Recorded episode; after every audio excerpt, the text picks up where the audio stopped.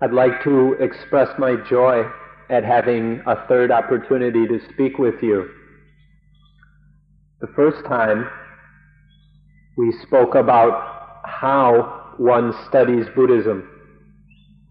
The first time. The second time we spoke about how one practices the Dhamma. And the third time, today, we will speak about the benefits, the fruit of practicing the Dhamma.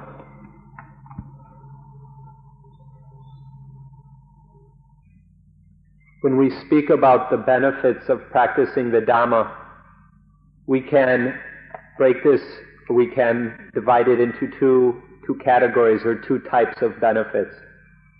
The first type of benefit is happiness, the freedom from problems,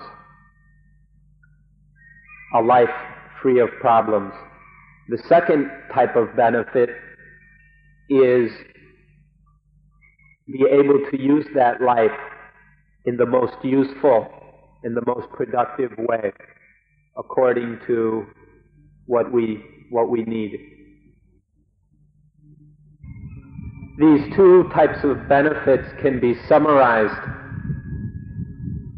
We, we can, the happiness that results from practicing the Dhamma and the usefulness, the successful living that results.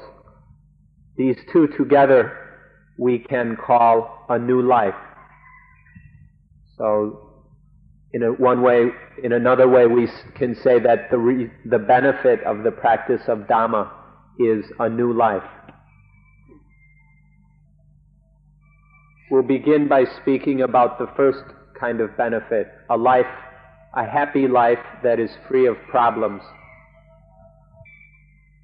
You should reflect upon and ponder upon the fact that this life goes along in its process controlled by the, the instincts. That this thing we call life just goes along under the influence and power of the instincts. And these instincts are something that we, we are not controlling. We are unable to control.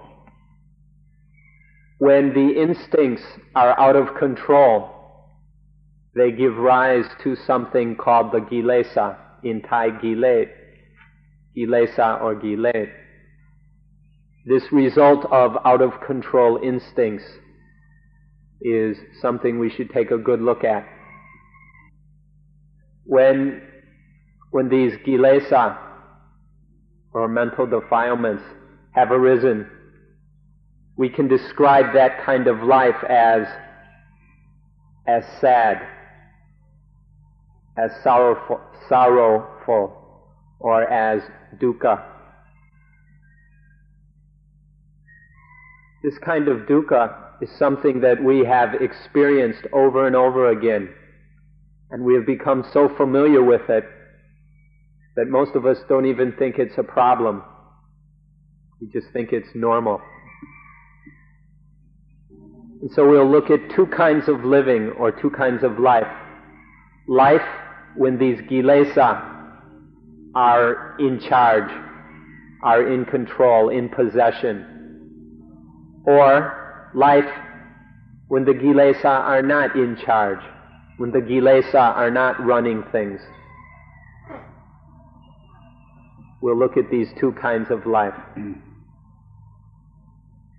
If you are unable to see these gilesa, and if you don't understand them, it will be very difficult, if not impossible, for you to receive any benefits from the study and practice of Dhamma.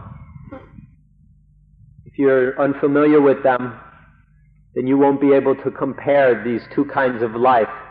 You won't be able to see how these two kinds of life are different.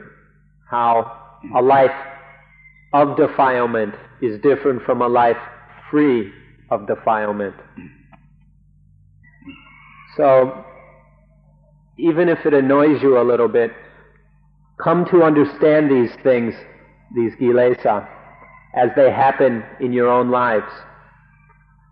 Study them and come to understand them as they occur. And as you, the more and more you come to know these things, know the gilesa, as you continually gain insight into them, to that degree you will understand the Dhamma and be able to receive benefits from the Dhamma. So, to the degree, to the level that you understand the Gilesa, to that degree you will be able to understand and use Dhamma. The first kind of Gilesa are something subconscious or below the level of conscious, meaning they don't have an external cause. Nothing external causes them. This kind of gilesa is called nivarana in Pali or niwan in Thai.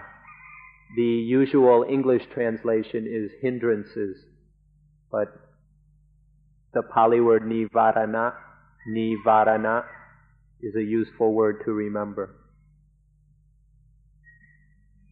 The word nivarana means to hinder or to obstruct, to separate, to keep away. Meaning that these kinds of gilesa, this, these kind of gilesa, keeps the mind away from a state of coolness, calm, calmness, and peacefulness. They obstruct the mind becoming peaceful, calm, and cool. Whenever the mind is not in a, a cool, calm state that we might call blissful or whatever you prefer, when the mind is not in a state of bliss,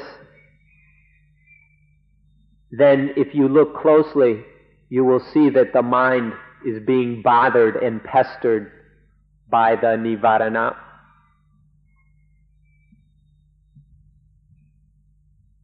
The nivarana are discussed in many books and in often in great detail. Today we won't have time to go into that kind of detail.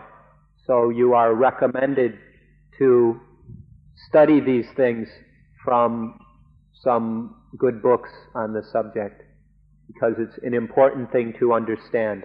Today we'll just talk about the essential points. The Nivarana can be broken into a few different types. The first type comes from a deep inner tendency, from a, a tendency within that is a tendency towards greed or lust. This tendency is dominated by, by sexual desire and by sexual feelings, sexual type of things. I can't think of the right word. And so, if if you examine the mind, when it is in a state of lust or greed, when lust and greed are preventing the mind from being in a clear, happy, calm, blissful state. If you look closely, you will see that these, these kind of nivarana hindrances are rooted in sexual feeling, in sexual appetite. The next important point about the nivarana is that they are not caused by external things. They do not have external causes. For example, feelings of lust and greed on the level of nivarana do not need someone or something of the opposite sex to come by and trigger those kind, that, the nivarana. We can be alone in the woods, off by ourselves, and still these feelings, these tendencies, these hindrances of lust and greed will still arise. If these arise when they are when they are triggered by an external cause of some sort, we call this the kilesa. They are full blown, complete, full strength mental defilements. But these nivarana that we're talking about are not as strong as those. They're a lower, more subtle level of mental defilement, which we, we call the nivarana, the hindrances. We can say that they are half strength or incomplete gilesa, if we wish. And these incomplete or not, not full strength gilesa do not need an external cause. They can re- arise from within. Just because these nivarana are not full strength kilesa, just because they are not complete mental defilements, doesn't mean that they're not something worthy or worth your taking a look at take a good look at these and see how much that they annoy us, how much they bother and pester us throughout every day, throughout our lives. Take a good look at these things. For instance, the sensual desire we've already been talking about. See how it interferes with a cool, calm, peaceful, happy life. For example, when you're trying to write a letter, a task as simple as writing a letter, and you can't do it because your mind is full of desire towards all kinds of other things, or even desire with not a direct object. It's not necessarily a strong, powerful desire, just a small little desire bothering the mind constantly. It's not, it's not like a tiger that's going to just kill the mind. It's just mosquitoes and fleas buzzing around and pestering it all the time. So take a look at these nivarana and see that just because they're not very powerful, they're still cause they still cause a lot of trouble and are, are worth our attention. The second type of nivarana is in Pali Payabata, Payabata, which is being unsatisfied with, being not contented with things, or being a, a feeling of ill will towards things. We can have this lack of content with everything. Sometimes we will think of things just so we can be unsatisfied with them. For no other reason, we'll just dredge these things up to feed our discontent. And also, we will often be unable to be content with ourselves. So this, this lack of contentment or this ill will, payabata, something which is obstructing and bothering the mind. It, it leads to uneasiness and confusion. And so take a good look at this and see how much it's bothering you in your daily life. In whatever activity you're doing, whether you're sitting, walking, listening, working, eating, come to see how this bothers you in your daily life.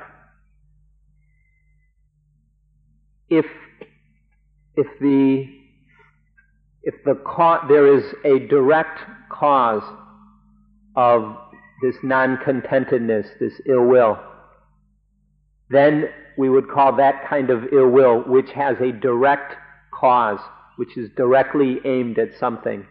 We call this kilesa, mental defilement. But if it's just arising within, from within, without an external cause, then we call it nivarana.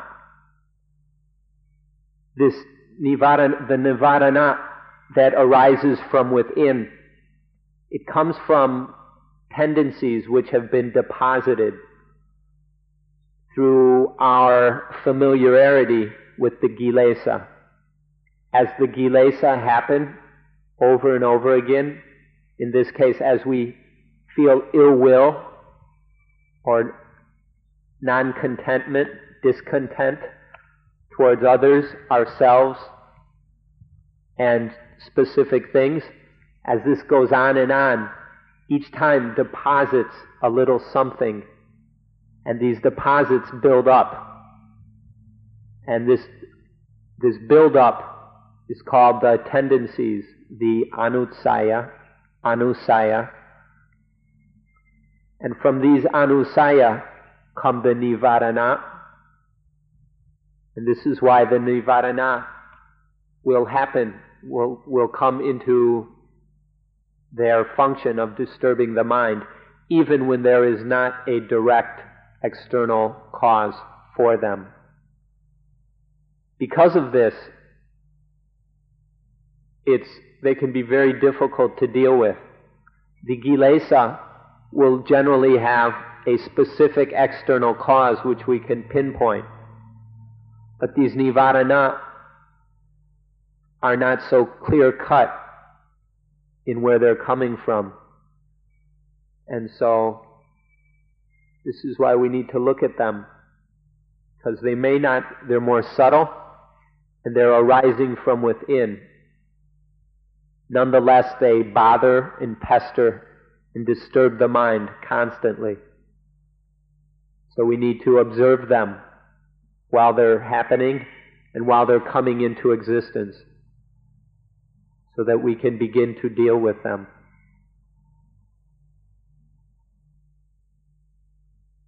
Generally, are, we talk of five nivarana. The first kind we already mentioned is sensual desire. The second one is ill will or discontent. The third, fourth, and fifth can be are all based in ignorance, in delusion. The third nivarana, the third kind of nivarana is tinamita. Tinamita is a lack of energy. It's when the mind lacks energy, when it lacks the the energy to, to work, to function normally. It's a lack of clearness and brightness. It's a lack of activeness when the mind is kind of dull, not sharp. This includes when we're feeling sleepy, when we're sleepy and the mind becomes dull, or when we've eaten too much and the mind is dull because we weren't paying attention to what we were eating. Then it's difficult to listen or whatever we're doing. So this is Tinamita, the third of the Nivarana. The fourth Nivarana is the opposite of the third. It's an agitated mind when things are always popping up and bubbling up and frothing up in the mind. And we could consider this a kind of nervous disorder. But you can if you watch it, you'll see this. I think many people have seen it in their attempts to meditate. This disturbance, this un, out of control activity in the mind, which we can call agitation. An example of this fourth kind of nivarana is when we're unable to sleep at night because the mind won't slow down, it won't stop. Just thinking and thinking and thinking of all kinds of things, unnecessary mental agitation. So, when the mind is in a state like this, when it's running all over the place, when it's getting involved with all kinds of things, when it won't slow down, it won't rest, this is agitation. This kind of agitation interferes with whatever activity we're trying, that we're involved in, such as trying to write a letter. When our mind is like this, we can't we can't stay focused enough on our thoughts and the paper and the pen to write even a small letter. The fifth nivarana, this fifth one is wavering or unsteadiness of the mind. It's uncertainty about what we're doing. Specifically, not being certain that what we're doing is correct and safe. We don't even have this basic level of confidence or of, of certainty in what we're doing at the moment. And when we lack this certainty, it's, it's wavering, it's, it's doubt about what's happening. This is the, the fifth of the Nivarana if you're a believer in a religion that depends on strong faith, such as faith in God or faith in something else, then you will probably not have much of a problem with this nivarana. But if you're following a religion that is based in self confidence, then it's much easier for this doubt, skepticism, and uncertainty to arise. This uncertainty or non belief or doubt about what, it, what we have, what is now, or what we're doing now can be towards all sorts of things, such as our health or our economic situation or even our personal safety.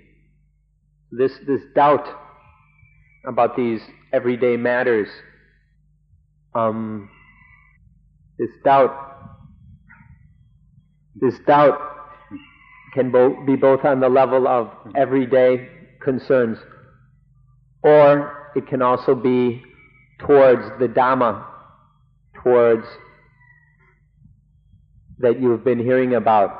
Because of this doubt, we are unable to depend on things. We're unable to use things properly because of this uncertainty. So, uncertainty about everyday things prevents us from making use of them properly. And when we have doubt about the Dhamma, when we think, oh, it's probably just a load of garbage, doesn't, oh, it doesn't make much sense. If we have doubt like this, then we will be unable to make any use of, of it, of everyday things, and of the Dhamma. For Christians, doubt may arise towards God or the Bible or about Jesus Christ. For Buddhists, the doubt may be concerning the Buddha, may be uncertainty about the Buddhist scriptures or the Dhamma or of the practice. So when, when someone has even the slightest bit of uncertainty that everything is correct and safe. That person has is under the influence of this nivarana.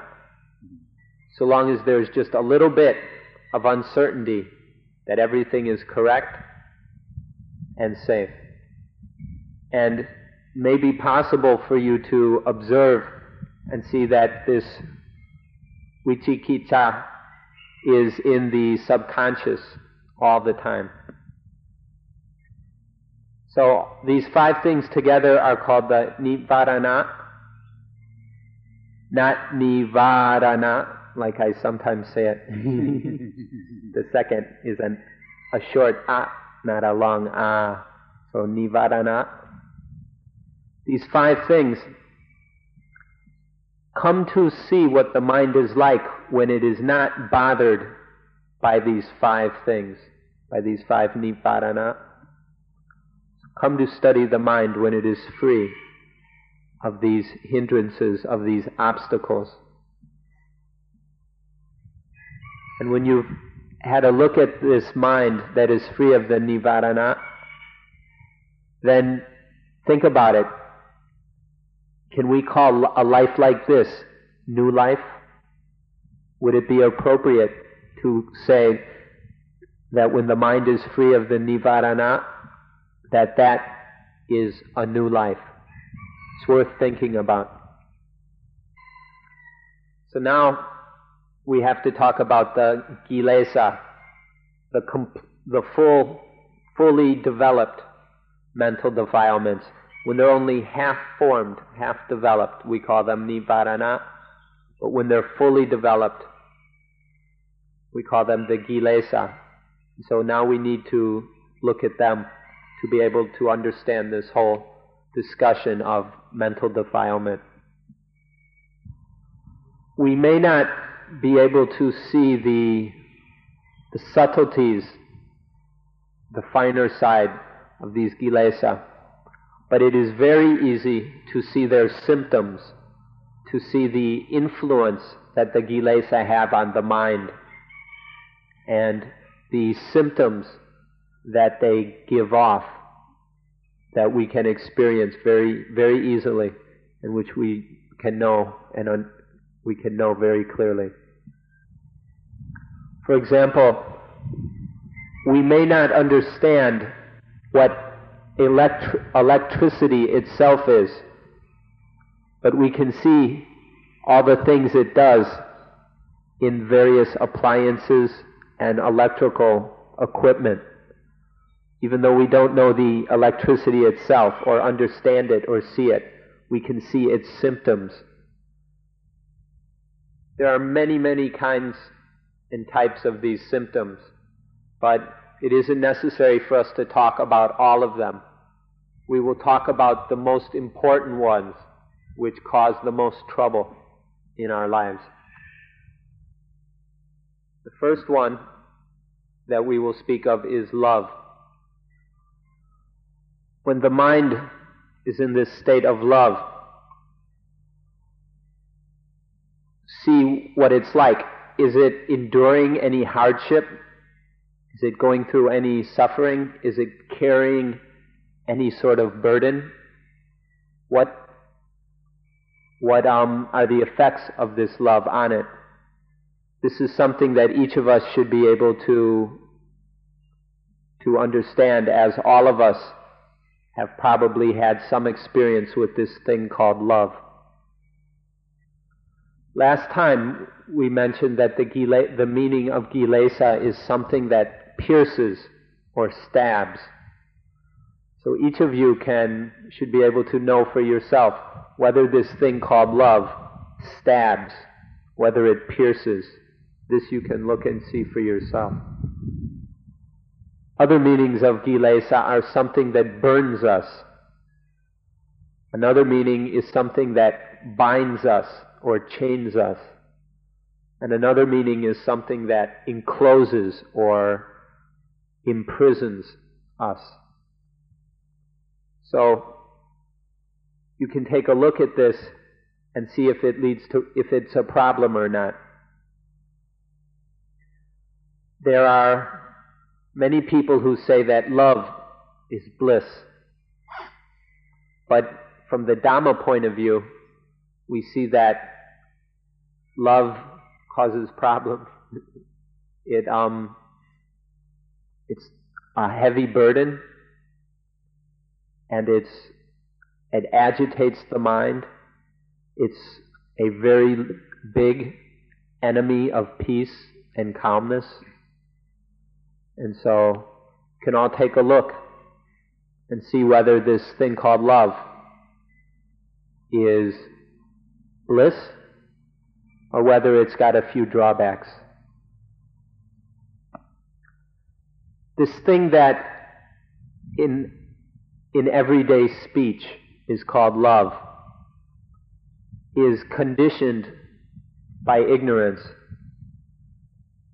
Even if sometimes, in some situations, there is a love that is conditioned by wisdom. Generally, it's conditioned by ignorance. And so, even this kind of love that is conditioned by wisdom,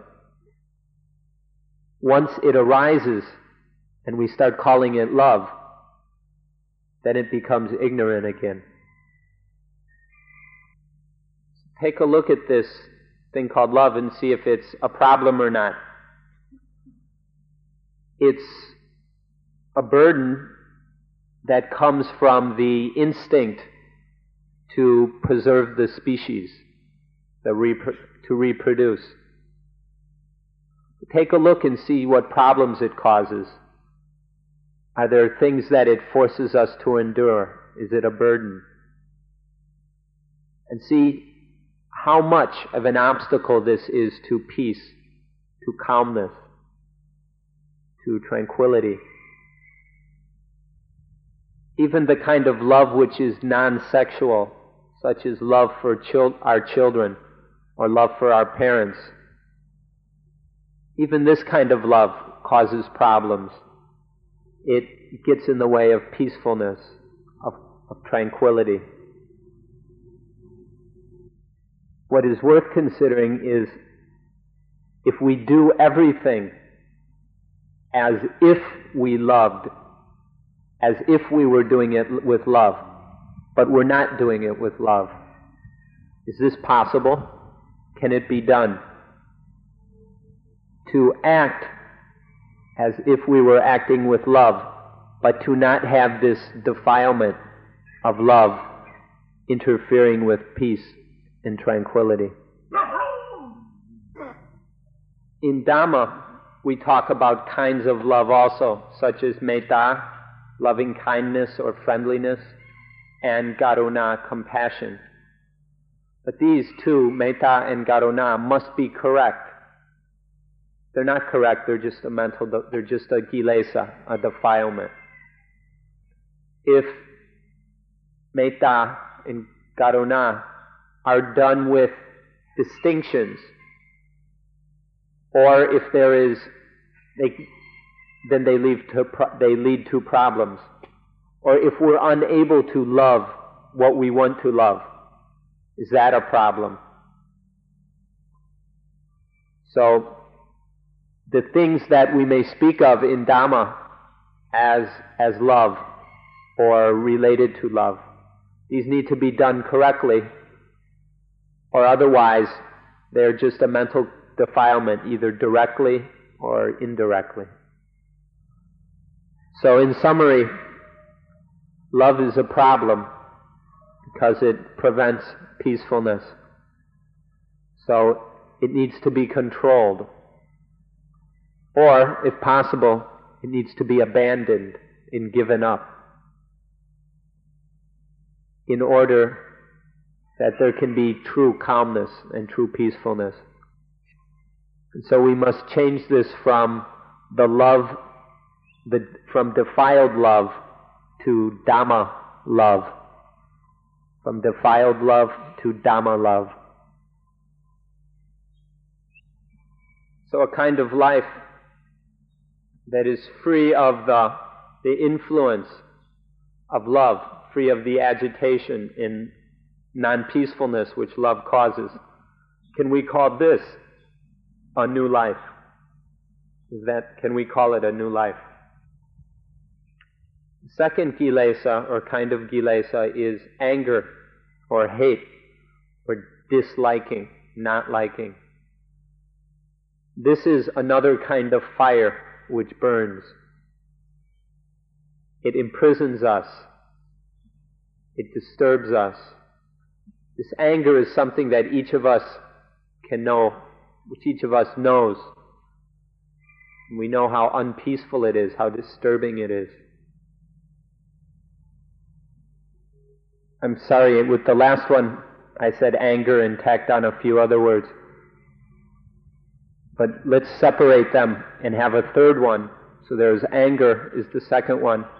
The third one we can call hate or not liking, hmm. which is somewhat different than anger. So when something dirty comes by, or we see something ugly, something disgusting, hate arises. And, mm-hmm. and we're unable to control this hate. It just, it happens. And this is another kind of burning, another kind of possession of being out of control, which is very disturbing and very destructive. So, think what it would be like when there's nothing to love, nothing to hate. When there is nothing that we hate or do not hate. For example, for the arahants, the arahants, for the fully enlightened people, who, for them, there was nothing that they loved and didn't love. There weren't things that they hated, there weren't things they didn't hate. Think about the kind of peacefulness that that would be that that is. don't misunderstand and think just because we don't hate something that it's going to be dangerous for us. But in fact, it's the hating that is dangerous, and not hating is safe.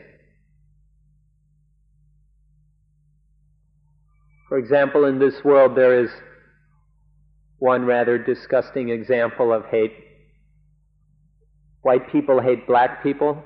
Black people hate white people. What's, what's the reason for this? There's, there's no reason for this, for hate like this to exist. And if we understand properly, then we won't hate. There will be no hate.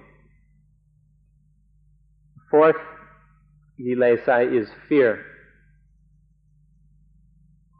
This is fear based on desire it's based in selfishness, it's based in ignorance and non understanding. Fear is something that everyone in the world knows. And because nowadays everyone in the world is afraid, especially we're all afraid of nuclear war, nuclear devastation. When we're afraid, we become helpless. When, we're, when there is fear, then we don't have the ability to, to struggle or to cope or to deal with the situation. So to be unafraid is much better. Fear comes from the, the instinct of egoism. And if there is not enough knowledge and wisdom, it isn't possible to control this instinct but through the study and practice of Dhamma, the necessary and sufficient wisdom can be developed so that this instinct can be controlled, and then fear will not arise. Understanding of and wisdom about anatta, non-self, is will help us to be free of fear. It will help us to take ourselves out of its control, out of its influence. You, all of you can probably see that this fear has no use whatsoever, that all it does is lead to dukkha. And so, if we are able to be unafraid, even in the face of fearful and frightening things, then we will be in a much better position to deal with them and to, to do the business of living. even when we must struggle with an enemy, if we can do it without fear, we are in a position to, to struggle most efficiently and most skillfully. But if there is fear, our abilities are weakened, our wisdom is diminished, our mindfulness will be weak, and most likely we will be defeated by whatever enemy it is. But if we are unafraid, we can use our wisdom and mindfulness and skill in order to defeat this enemy. There are other kinds of kilesa, mm-hmm. such as worry. This, this next one is, is a kind of worry.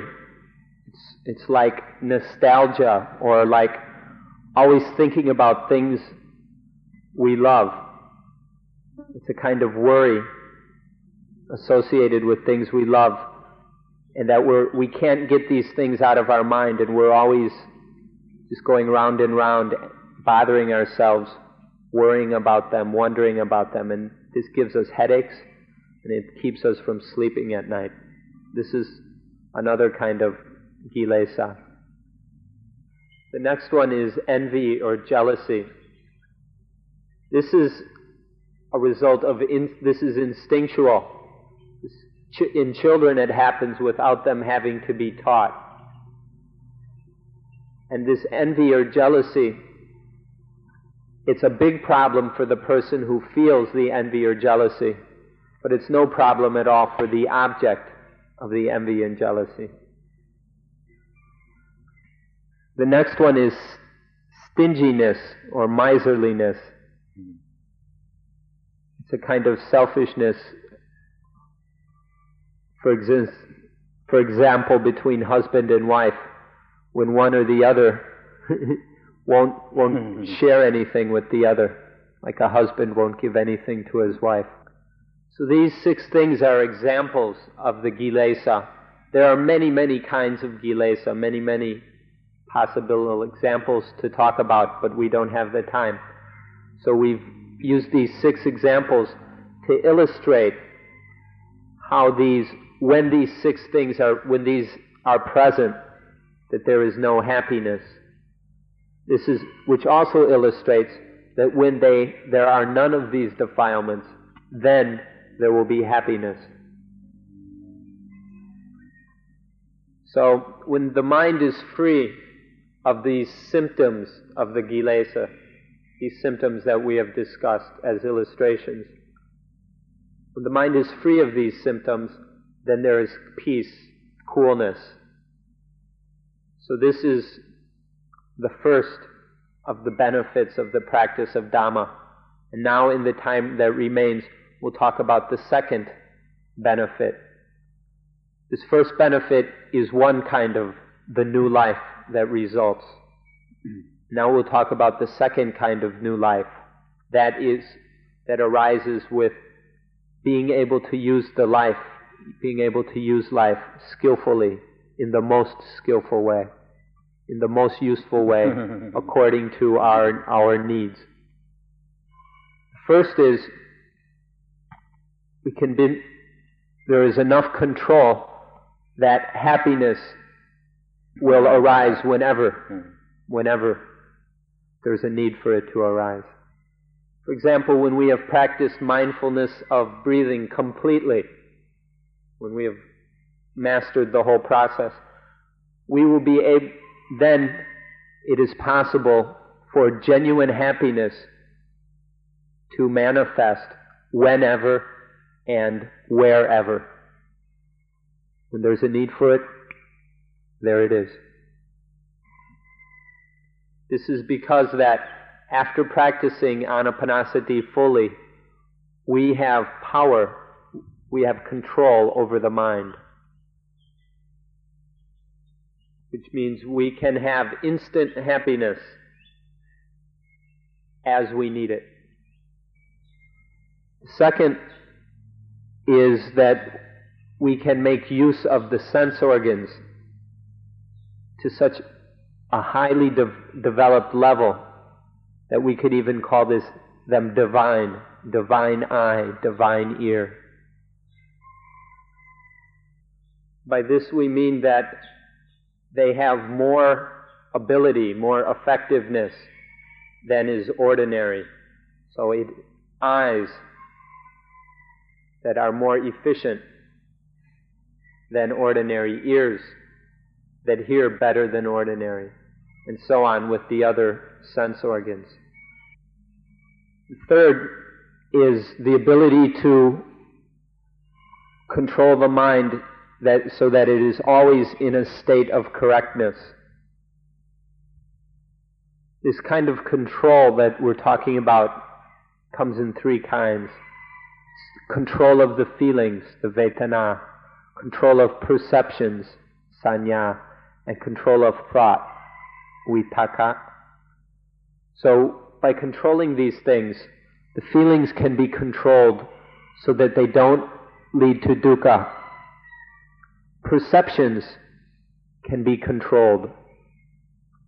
They can be stopped when necessary, or they can be controlled so that they don't give rise to dukkha, so that there is no misperception or wrong perception. The same with thinking. Thinking can be stopped or thinking can be controlled so that it is correct. And so that thinking, the perception, feelings no longer lead to dukkha, but when necessary can be used as we need to use them without giving rise to dukkha. For example, with feelings, delicious food. If we're unable to control the feelings that arise with delicious food, then we get deluded by the deliciousness and eat more than we should. And this causes problems. But if there is control of the feelings, then this doesn't happen.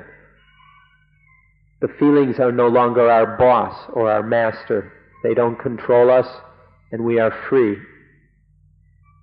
We don't change the deliciousness into disgustingness.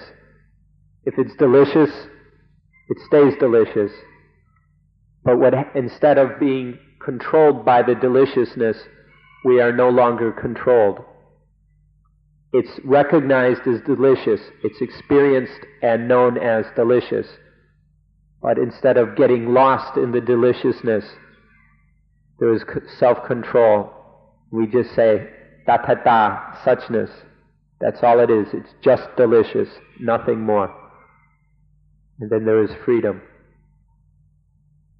It's very, very easy to see in the world today that people are really going crazy about deliciousness, spending lots of time making things that excite the desire, things, making things that are delicious just for the sake of their deliciousness. And then we're competing for these things, and we're getting in fights over these things, and we're having wars because of these things all because we have lost, we are not in control of deliciousness. We are its slave. The word Satan, the devil, or in Buddhist, Mara, the tempter, is, comes from stupidity and ignorance about deliciousness. This is what Satan is. So first we talked about controlling the feelings now we'll talk about controlling perceptions. This thing called perception. If in the past we had a poor memory, with this kind of control, we'll have a good memory. And we won't go around misperceiving things. We won't be making distinctions or labeling that causes problems. For example, we'll be free of the distinguishing, the perceiving of things as male and female. And we no longer distinguish when we no longer perceive things as male and female, then we will be free of the problem and the, the problems that arise out of maleness and femaleness. The last one of these is controlling the kilesa, which is the same as controlling dukkha, controlling the attachments. If if the if upatana upadana can be controlled, upadana is the Pali word for attachment. This can, can be controlled, then the concept of I will not arise. Without this concept of I, there will be no kilesas. So by controlling upadana, then we, the kilesa are controlled. When the kilesa are controlled, then dukkha does not arise. So the third of these kinds of control is the control of upadana, of attachment, which controls dukkha. So when we talk about being able to use life, we've got these different ways. First is the ability to be happy whenever it's needed. There's the, be, the sense organs, eyes, ears, nose, tongue, body, and mind, can be much more effective, much more, it has much stronger ability. The third is control of the feelings, perceptions, and thought, so that they don't give rise to dukkha. And the last is free, controlling the controlling upadana, attachment, so that dukkha does not arise. With these kinds of control, with these abilities, then we can use things, we can use life in a much more skillful way, in a way that can accomplish whatever we need to accomplish. If you look at this, you'll see that this is the highest kind of new life. This is the new life in its complete meaning. It's the supreme kind of new life. This is what you will receive from using Dhamma in the right way, from using Dhamma successfully. First thing, the first topic was the study of Dhamma. The second one was the practice of Dhamma, and today, the results that arise from the practice of Dhamma. So take a look at these.